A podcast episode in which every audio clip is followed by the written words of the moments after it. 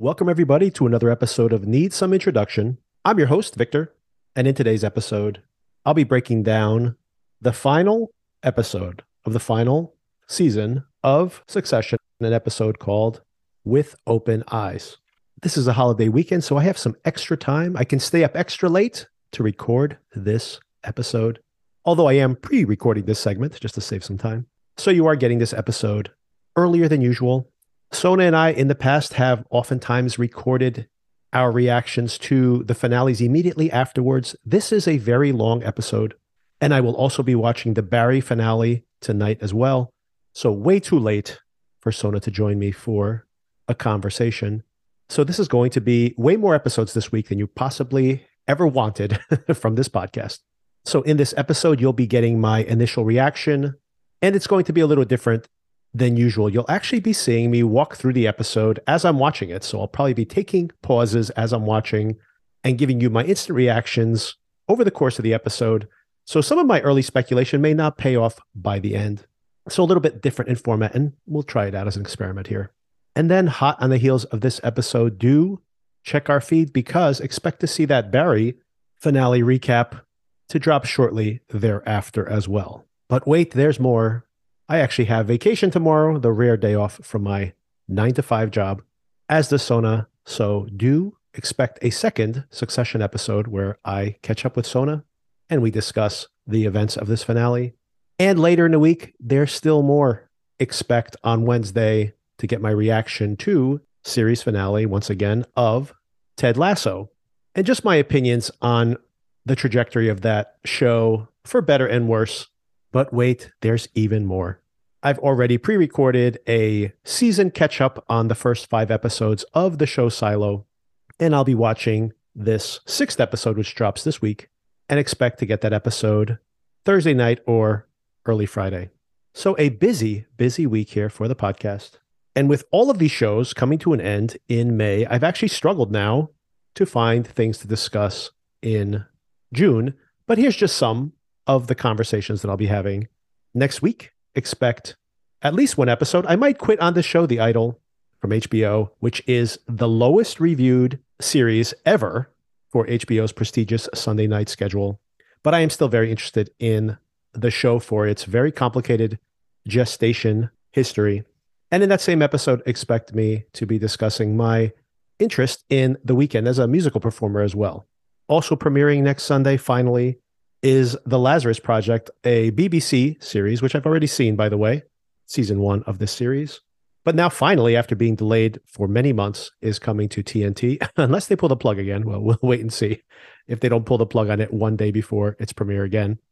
And that might be something that I'll be discussing ongoing now that it's available here in the US, and maybe folding that into our weekly recaps of Silo as well.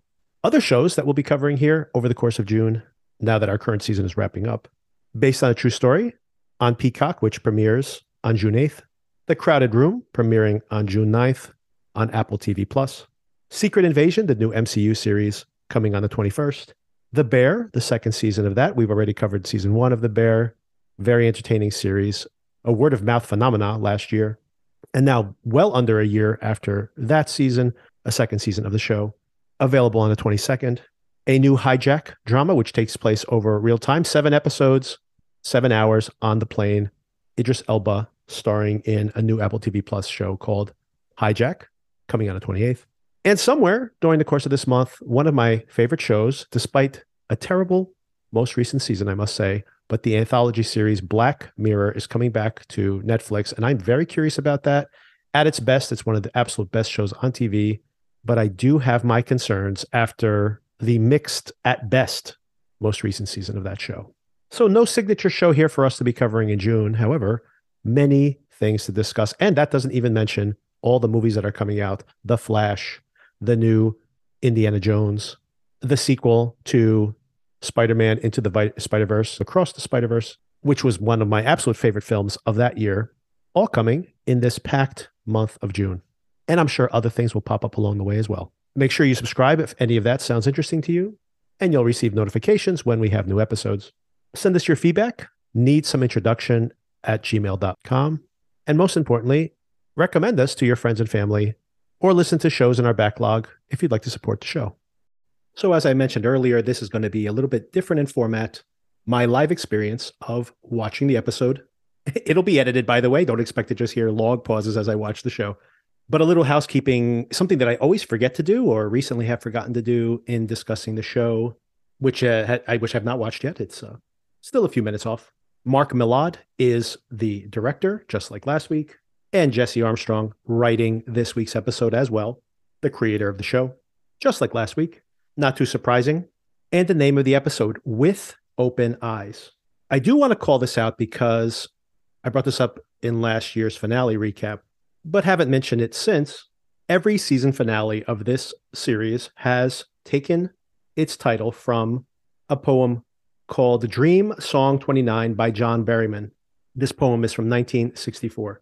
And in this dream poem, the main character called Henry, I believe, Berryman wrote these poems with this recurring character, which is obviously some somewhat fictionalized version of himself.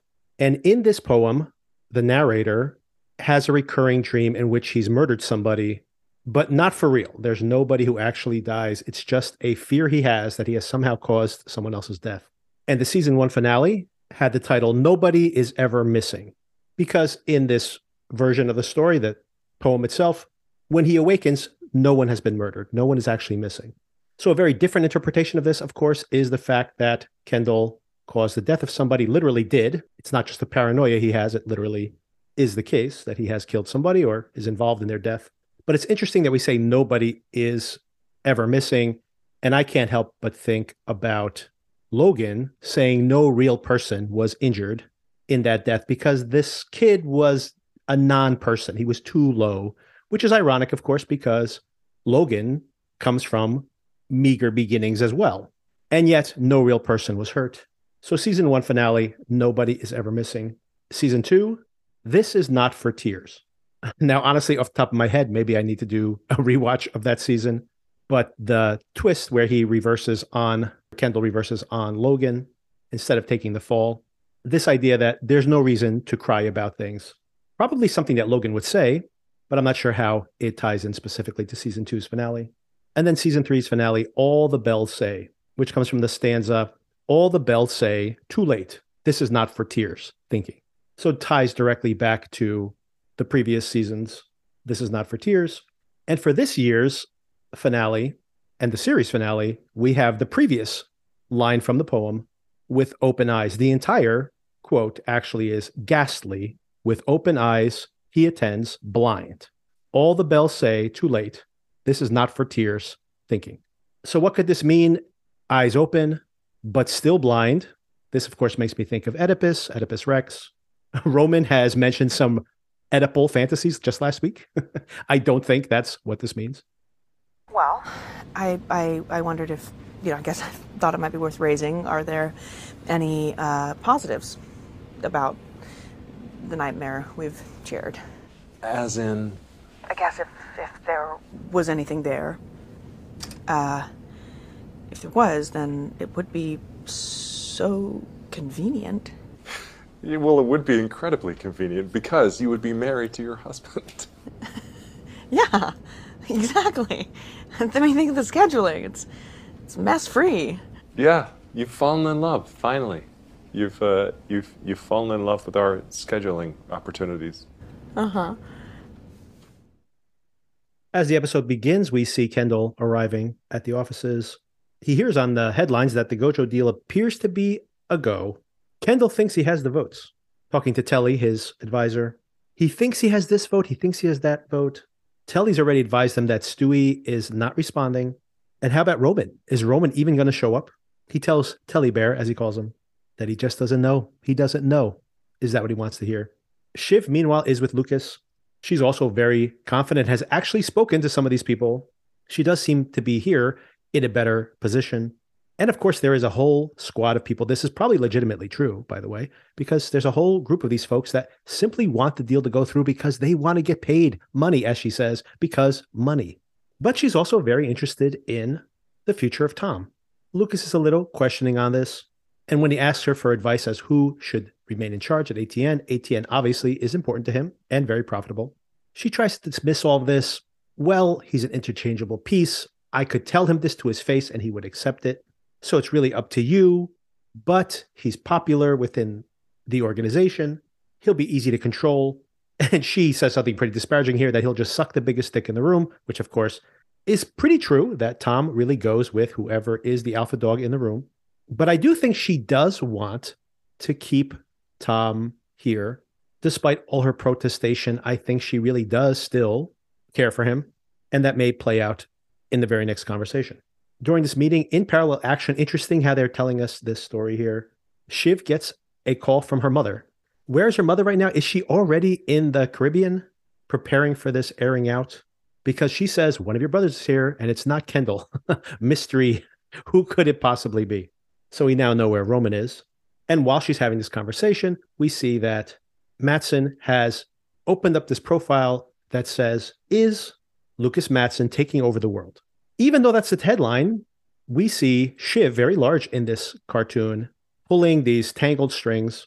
Two things here very interesting that somehow this article's been written. In what period of time has the whole Shiv is pulling Lukas's strings where her brothers uh, this is if this is legitimately happening within a week or a week and change two or three days ago her brothers didn't even know about this whole situation with shiv and now somehow this profile's been written with shiv as the puppet master even if this is a rumor that broke two days ago what, what is the speed of getting these art these uh magazines out into distribution.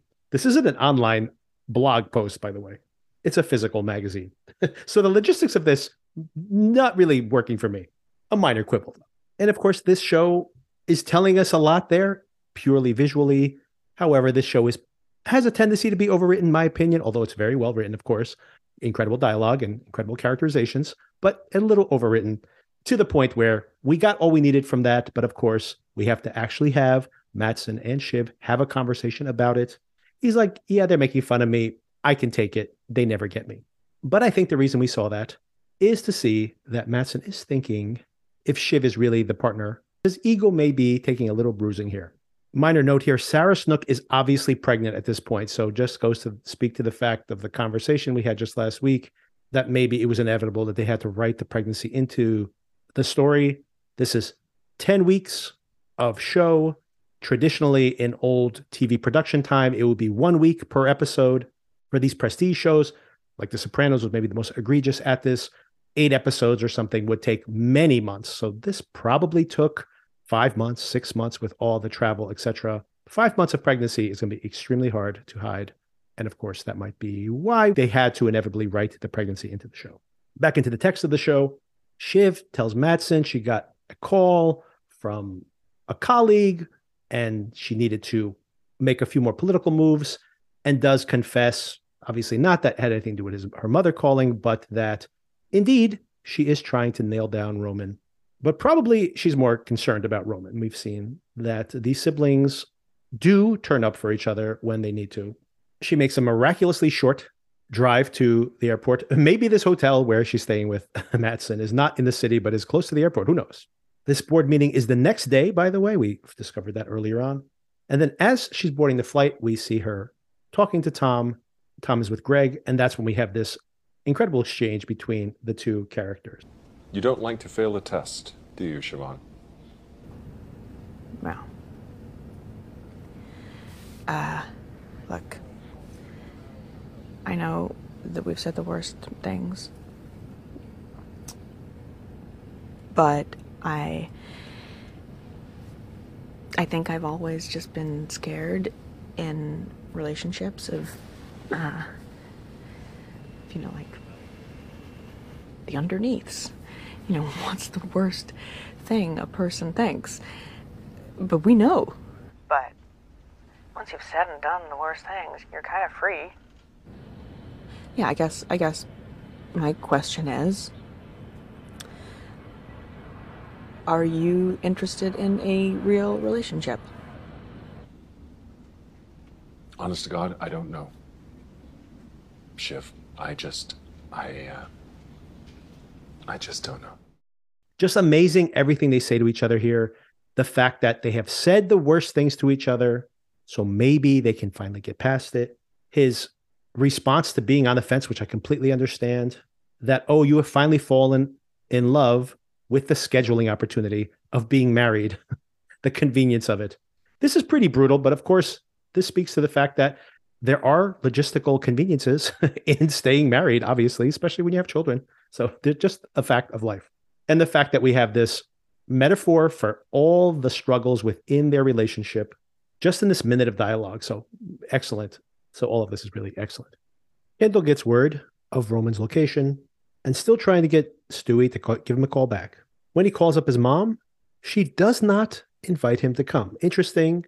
She did reach out to Shiv, knowing, of course, I'm sure, even with her disinterest in the day to day of the organization, she must know that this whole board meeting is coming the next day, which does speak to the fact that this is probably a terrible time for her to have this event, by the way.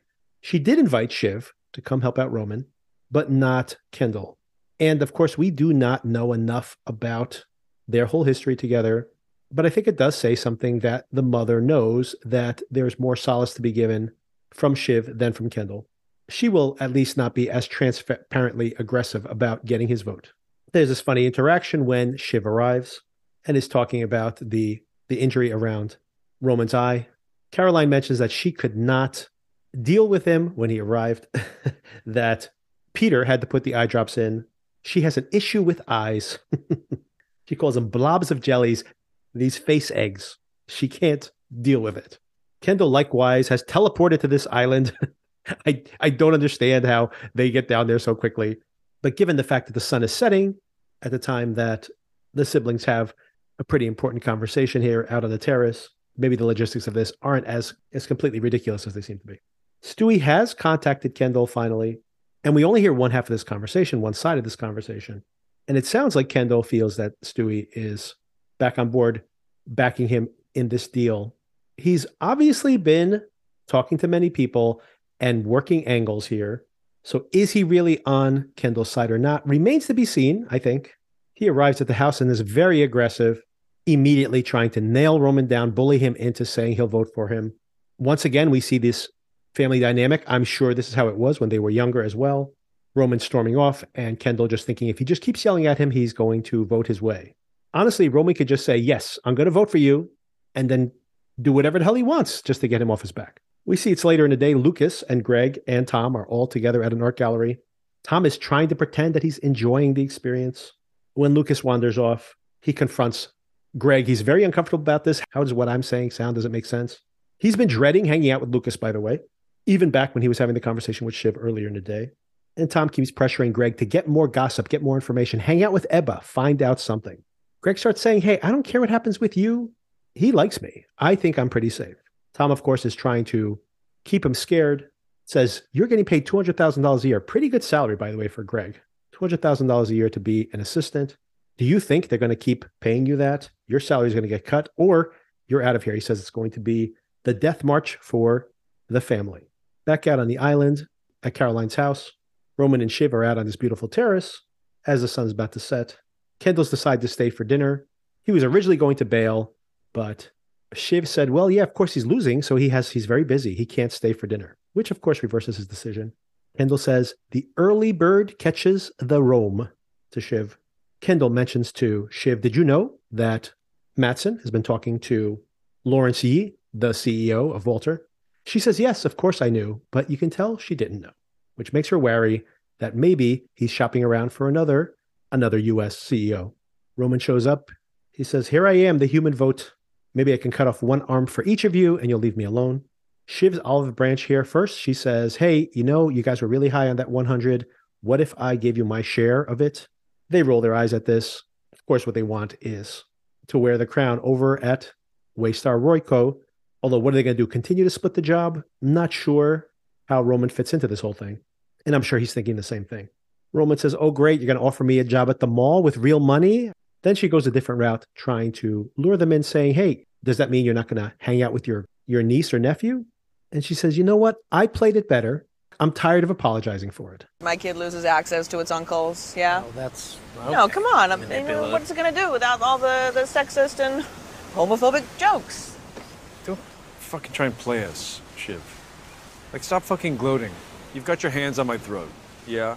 So don't be all fucking Joan of Waystar. All right, well, I don't know what to say because you, you know, you fucking grabbed the crown, the two of you. Dad died, and you fucking, you grabbed the crown and pushed me out. So I don't know why I'm the cunt here. Cunt is as cunt does. Amazing. Wow, Cicero on the on the wheels of steel. Well, fuck off. Okay, I won, and I'm sorry for winning, but I did. Sorry, I'm sorry, and you know what? I'm actually tired of saying fucking sorry. I played it better, so why don't you take it like a man and just eat it? My, what a lovely evening on the terrace. Now she's pretty confident here, and on paper, she's winning this vote. And of course, Matsson does need her to help with some of these votes, but some of them, some of this logic here that money will lure some of these stakeholders is true whether she's CEO or not. So she has every right to rub it in Kendall's face, and yet no guarantee that this is going to play out the way she wants it to. Matsson needs a pain sponge. What is happening in this scene? He's having dinner with Tom, says, Can I be totally honest with you? Confesses to an attraction he has to Shiv, but then offers him the head job. I want to fuck her on a little bit, and I think under, sorry to get weird, but like the right circumstances, I think she'd fuck me too. Oh. Is this making you uncomfortable? I'm sorry if it's weird. Or, No, no, we're men. yeah, I can't deal with the mess of that. You know? So then I was thinking, well, if I can have fucking anyone in the world, why don't I get the guy who put the baby inside her instead of the baby lady? Right. Well, uh, I could do it. Because I could definitely, easily, definitely do it. I need an American because I don't want to scare the horses. ATN being the, the profit center. Mencken likes you. If that happens, you know, you um, you're fucking talented. So, uh, but also honestly, I'm not looking for a partner. You know, I'm looking for a front man because um, we're gonna cut shit close to the bone. We're gonna get right fucking in there. It's gonna get nasty. Uh, so I need a pain sponge. So this is obviously a manipulation. Is he testing him? Does he want to see? Is this a loyalty test? Is he going to go talk to Shiv? But there is some truth here too. He did not like that profile. And maybe what it did was escalate this concern he already had that she has her own ideas. She's going to want to have real power. That's why these siblings have been fighting each other this whole entire time. A Roy in power to show some continuity, but he's starting to think is that the right approach? Does he really need them? And do they actually have any kind of sway? For example, with Mencken, do they? She doesn't. Roman doesn't. Kendall, he doesn't seem to like Kendall either. So, what's the upside from keeping one of the Roys in power? And I had asked the same question last week. And Matsson, of course, is having this exact thought process. And Tom is thinking about this as Matsson rallies his troops, his party troops, Oscar and others, and they're going to do some shots and they're going to paint the town red. Hopefully, this does not end up like Tom's bachelor party. he may have to swallow some more ejaculate before the night is over. Clever, clever Greg, honestly, one of the more clever characters on this show, which might not be saying that much, decides to translate the conversation between Oscar and Lukas and discovers that he is indeed, he's indeed not offering Shiv the position. But does that mean it's Tom? Hmm. We know he's been shopping around for a different CEO. Greg leaks to Kendall, and Kendall brings in Shiv and Roman, interrupting a business pitch about senior care centers, like just ripping off Living Plus, by the way. But this seems to sound like this is all happening in the background, by the way. But it seems to be a very, very low rent version, no bells and whistles for housing the elderly. this is Living Plus Light, perhaps.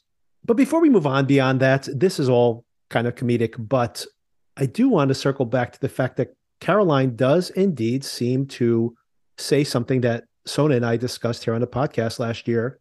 Maybe she had good intentions by taking away the vote from her kids back in Rome. They asked her to apologize for what happened, And she says, This was always my plan. Maybe this is a perfect opportunity for you to walk away and start your lives over. These people are not that old, by the way. They have their whole lives ahead of them, honestly.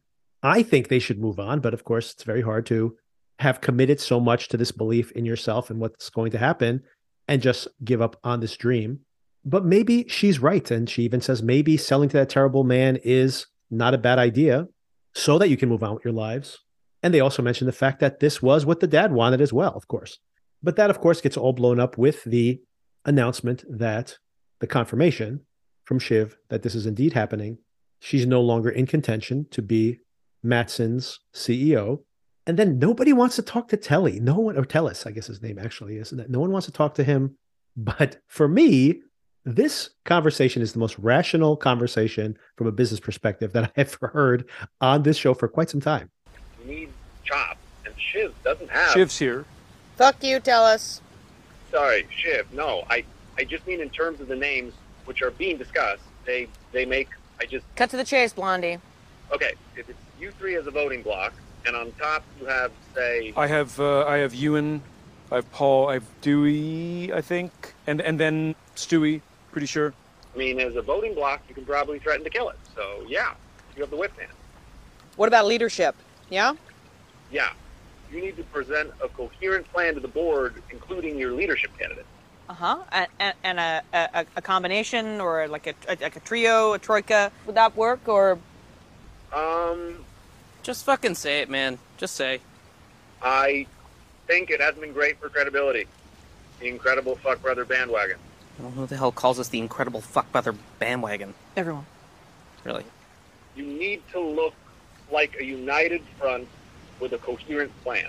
That's not a cop out at the fudge factory. One strong name for CEO, either combined with a chair or a chair with business jobs, Mm-hmm. is what I would say off the record. So, yes, an adult conversation. You need to have a clear leader. You need to have somebody with business chops close to that leader. You can't just say, hey, look, we're all thumb wrestling for control of daddy's business and making spectacles of ourselves in public. Okay, we've uh, arrived at this fulcrum point in or near the middle of the episode here, only halfway through this very long episode, not even halfway through. And we have this great interchange. Kendall says, Dad offered this to me when I was seven. Roman says he offered it to me a week ago. Honestly, it's just a day before he died. Actually, had that conversation with Roman. He doesn't mention the fact that Tom was there, I believe, for that conversation. So if he wanted some evidence, because everybody's asking for evidence here, but this is so pathetic in a way. And Kendall turns it on Roman, for example, and says, Do you even want this? Like, can you do this? Think about what just happened a day before. And he's right. Kendall, I, I never side with Kendall on the show, by the way, but Kendall's absolutely correct in this moment. Of course, I don't even think any of them should be CEO, just to be clear. but of the three of them, if they can somehow get a voting block, it's going to be Roman, really? And Kendall makes a great pitch where he honestly is the only one who is in a position to take the role. He doesn't want it, but he can't say it. And me. I love you, Shiv. I fucking love you. But we simply cannot walk in there and say we're blocking his offer and we have this compelling vision and say that leading it is you when yesterday you were singing his song. We simply can't. And we can't say it's Roman because he lacks heft and he, he looks pathetic and he might flop. So obviously I want it to be me. But I genuinely think anyone would say, anyone objectively would say, LA, my, my profile, experience, uh, position, desire, public pronouncements, it's me. If we want to hold on to this company, for us, for my kids, for yours, Ro- Roman have a conversation here. They discuss, well, who would dad even want to have the role? Probably none of us, is Roman's opinion. Shiv's theory is that he wouldn't even think about it. He's just thinking about surviving the day. And they're like, he does make sense. Kendall does make sense to some extent. Maybe we should just give it to him. And then there's this funny exchange where they plan to murder him. But what if it goes wrong? And they both do impressions of Kendall here. Very funny stuff. Unless, Unless. unless we kill him. Okay. Kill him. Yeah. I like that. That's intriguing how we do it. Well, just a bit of horseplay gone wrong. Just a Biff to the head and a bonk on the noggin with a coconut. Wait till he goes limp. Yeah. Goes around, comes around. Yeah, and if we kill him, we get to go to bed. I'm tired. It'd be so annoying if it went wrong. The murdering. Like, you just try to murder me? That is so not actually what you're meant to do, and it is not a good thing to do. You guys actually just murdered me. You guys are the worst. How dare you? I do like the assessments of the character here, by the way, especially Romans, where he seems to indicate that did you do you know that you almost killed me? This is obviously not what you meant to do. that he would want to rewrite that history in his mind, which once again might be very true, understanding his brother pretty well here. They do swim over to Kendall and anoint him. They give him the crown, which leads to this truly great scene among all of them in the kitchen. Now, truly in the middle of the episode, and a really, really sweet moment here. Here are the siblings. We can see it just beautifully here, really, honestly, just an incredible scene. This is the family dynamic. This is what, you know, this is recreating that family dynamic. They have this tradition, apparently, when they torment one or the other, usually for a success they've had. A meal made for a king, which obviously they have a song for it and everything. You can tell there is a tradition here they make the most disgusting shake they can imagine. There's very little food there, unfortunately. Caroline doesn't stock it. There is some cheese, though. It is Peter's special cheese. No touches cheese. She's gotten into trouble for that already.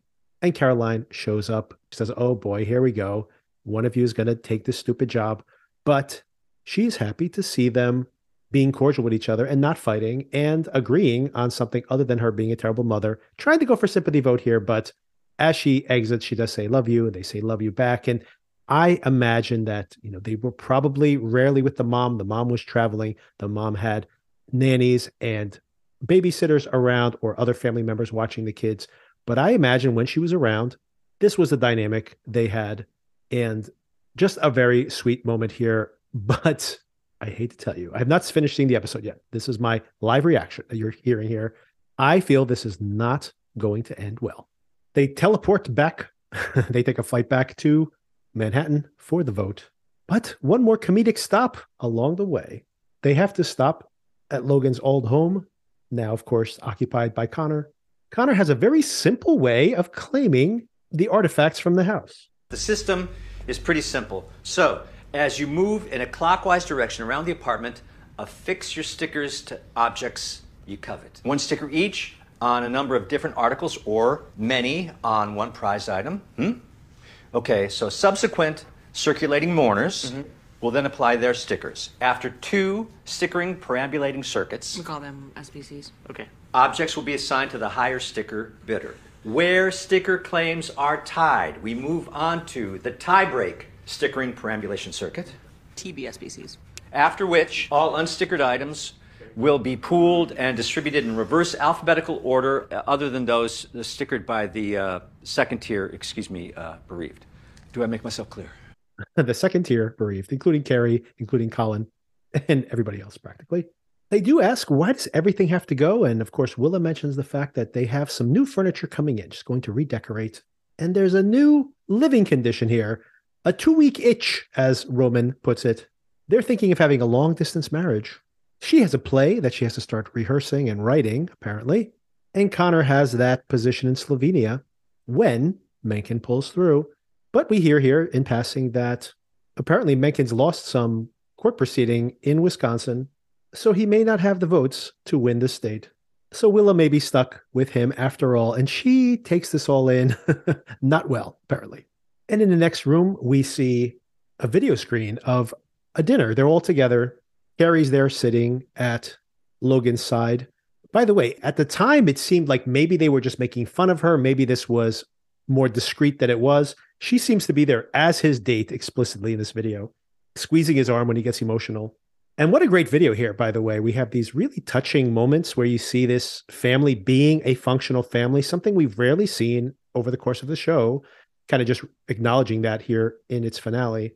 Logan has somehow memorized all the losing candidates, everybody who's lost the presidential election for many, many years, maybe all of them. Connor does I'm a Little Teapot in the style of Logan. And this is really great, actually. Something passes on Roman's face when he sees Gerri do her limerick. And then Carl sings, this is an English folk song called Green Grow the Rushes. Oh, and I think mostly sung as a Christmas carol, but it has a very long history. And Carl starts singing, and everybody else joins in. And the audience, the contemporary audience, the siblings, have a very emotional reaction to it. Again, another really beautiful scene here. The family, their history together, and happy as a unit, perhaps, at least for the moment. We are approaching the end game of this episode, and it's going to be ugly in the boardroom, I am pretty sure. And I have no idea how it's going to play out. And then the dominoes start falling. Tom talks to Shiv. Shiv mentions, nah, my deal's not going to work. And then he says, well, maybe you should vote it through anyway. Move mistake number one. If he's going to try to work it out with her, has to be upfront about this whole thing. He does tell her it's going to be me. Shiv is now emboldened to blow this thing up if she wanted to be motivated. Well, she definitely doesn't want Tom to get the CEO position over her. So now she's doubling down on this alliance with Kendall. They have to shore up their support. After a slap fight with Greg, Tom notifies Lukas as well. And Lukas is get those phones out, shore up the votes. And here we go. Who gets the alliance to carry the vote at the board meeting? Now, of all the bizarre ways that I expected that the death of that boy would come and bite Kendall in the ass. This was not how I foresaw it happening. There's the vote in the room. It's six to six. Shiv ends up being the tiebreaker. I'm a little questioning as to Kendall actually being able to sway some of these people his way. But regardless, it's a tie vote. Shiv is the deciding vote, and she needs a moment. The siblings exit the room, and things get like really ugly. We just had this moment of familial reconnection, and Kendall prematurely cocky. This has just gone the wrong way. Going back, let's go even further back than the vote in the room. He's being weird when he gets about sitting in the chair. It's dad's chair. They're like, no, go ahead. It's okay. As soon as he sits in the chair, he starts to get an overly cocky attitude, the way he talks to Stewy when he walks in, but wins Stewy over. But you see, this is rubbing Roman and Shiv both the wrong way. And Roman starts to wobble here as well. And this is a really creepy indicator of how Kendall gets when he thinks he's so close. He's so close to what he wants.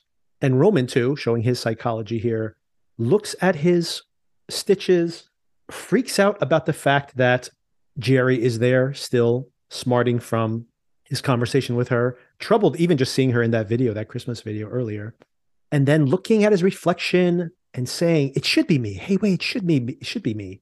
And look, the stitches don't look that bad. Apparently, the cut over his eye made him so self-conscious that now all of a sudden, just seeing that they work, they don't look that bad. He's thinking, "Wait, maybe I can make a play." Kendall immediately takes this as a threat and squeezes those stitches against his shoulder, pretending to be letting him cry it out when actually he is trying to pop his stitches, which he successfully does. And of course, deflates Roman, bullied, cowering once again, the same dynamic they've had since they were kids. But apparently, Kendall has put him back in line. But once again, into the vote. Roman votes his way, but Shiv needs a minute. And that dynamic starts to play out again. She starts spinning. There's, you just, it can't be you. Maybe this is just purely her still cannot accept the fact that Kendall's going to win. It's that same dynamic they've had forever, coming back yet again, even though they were so confident about the vote at this moment. But I think also deep down inside, she's probably right about some of the things she's saying. It really shouldn't be him. This is bad for him. He will be bad at this job. He is so self destructive. One minute of thinking he has things figured out, and he's already starting to spin out of control and the votes aren't even in yet and it's already starting to happen. So mostly i think she's motivated by her jealousy but also she's probably right. He is dangerous in this circumstance. And even though roman voted his way he starts piling on as well saying well maybe she's right. And she goes in another reason you can't be ceo is you killed that kid. And he without batting an eyelash he's been so ready to make this pivot. he immediately says, It didn't happen. I made up the story. It was just for us to bond over. Don't worry about that. That's it's all made up. I, nothing happened. Nothing happened. Once again, reflecting the tone of that poem, it didn't happen. It didn't happen. Although, of course, it did in this circumstance actually happen. And if he thought he was playing this the right way, it's offensive to them that this is how he manipulated them. Like, how? What is he saying? What is he lying to them now, or was he manipulating them then? What is happening? They're completely. She is completely like, I have no faith in you right now at all. But he tries to grab her, and Roman, already having been assaulted by Kendall. Interestingly, Roman is the one who becomes the punching bag when he sees someone abusive. So he insults Kendall here, saying something that the dad had said before that the kids aren't even Kendall's kids, and saying that if the dad's really worried about the bloodline, well, she has the bloodline and you do not because you're not the father of those kids. This is obviously incredibly insulting, but once again, it is a way to draw the violence away from the other person in the room and onto him. Again, this pattern of abuse, probably the pattern he had as a child. Shiv does escape while they grapple. And anybody in that room, by the way, if they can still change their vote, maybe they can't at this moment, but if they can just change their vote, I mean, I'm sure they could have an emergency secondary vote. Nobody's going to vote for Kendall after what they've just seen. I mean, some people will still do it, but I'd say he's going to lose at least one or two votes. And then we have this really honest moment from Roman finally admitting the fact that this thing that they've been fighting over for so long, what is it anymore? This old media legacy that they're desperately trying to cling to. Let's offer Frank. We can still we can still do this. Bullshit, man. Come on, it's fucking nothing. Stop. No, there, there's there's something here. There's an angle. No, no, no. We It's still- fuck all, man. It's bits of glue and broken shows, fucking phony news. Fucking, come on. We have this. We can still do this. Oh my god, man. It's nothing, okay? It's just nothing. It's fucking nothing. Stop it. No, no, no, no, no, no, no, no, no. That, that, Hey, we are bullshit. We are not bullshit. We are bullshit. You are bullshit. You're fucking bullshit, man. I'm fucking bullshit. She's bullshit. It's all fucking nothing. Man, I'm telling you this because I, I know it, okay? We're nothing. Okay. Okay. Some interesting things that Kendall had said in those moments before Shiv voted the other way. I'm a cog that can fit only in one machine. And then angrily saying, I'm the eldest boy, which he's not, of course. Connor's actually the eldest boy. Crestfallen Kendall heads out, taking the elevator down. Of course, he does make a pit stop. Should we adjourn the vote for temporarily? It's already done. Frank and Carl start talking about, hey, you know, do we get our golden parachute or is it maybe one more rodeo? What are you thinking? I'm thinking we should have slit his throat in the crib, is what they say. Tom, what's his new organization going to look like? He's going to keep Gerri around. Good decision making right there, Tommy. No to Frank and Carl. They're gone. Never friends of his in the first place. Carl said those very insulting things about him earlier. And Greg, how about me? How about me? Tom says, I'm keeping you around and puts a sticker on his forehead. the stickers from Logan's house, picking the things he chooses to keep. He tells Shiv confidently, meet me at the car. There's still some procedural stuff here. The paperwork has to be signed over. There's a photo op. Shiv's not going to do it. And of course, she's not co CEO. And Kendall is gone. So someone has to sign the papers. Roman's standing at the door. Bring the papers over here. Of course, where there's media waiting for the photo op. He does indeed sign the paperwork, says he loves him, surrounded by his team, his Gojo team, and of course the Royco team as well. He calls it Jesus and his disciples, even with Judas in the room, which is Greg. A little shout out to Greg, the Judas in the room. And in those final moments, what do we see? Roman getting a martini, a little smirk on his face. Maybe finally free of all this? I hope so. Tom and Shiv in the car. Tom puts his hand out. Shiv places her hand on his. No interlocking fingers. She's not happy with this arrangement, but it does keep her close, closer than anybody else, to the center of this universe. So she's compromised herself. Is she going to be raising their children? Is she going to become Caroline? Is she going to become her mother? And is Tom already starting to turn into this toxic persona? I think there's been a lot of sympathy for Tom. I've had sympathy for Tom throughout the course of this show. But you see him here, and there's a coldness here that maybe she's been seeking this whole time. She's transformed Tom, maybe, into a man like her father. But what else could she have done? She got the runaround from Matsson, and her brothers obviously had no interest in sharing the power with her. Definitely not Kendall. No chance of that at all. And Kendall, of course, walking in the park, trailed by Colin, reminding us of his father just shortly before his death. Another sunset, and Kendall, once again, by the water's edge, and we hear the water lapping. And he is a completely broken man. This is, as he said, the only job he could imagine himself ever having. He's been built by his father or by his own expectations to only do one thing. And now, finally, at this moment, it's done. It's no longer possible. And I would hope that maybe, just maybe, there is another life for him beyond the scope of his father's dreams. It feels really scary and foolish to, to end, but with that sense that it must end. So that's what I guess I cling on to.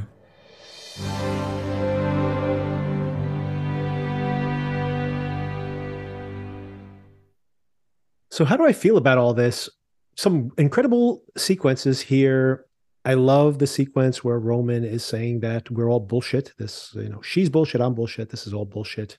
And if you think about Royco in general and why the dad wanted to sell it off, you know, let's do a real world analogy. The simple fact is, like Fox sold off all its media assets and just maintained the news organization.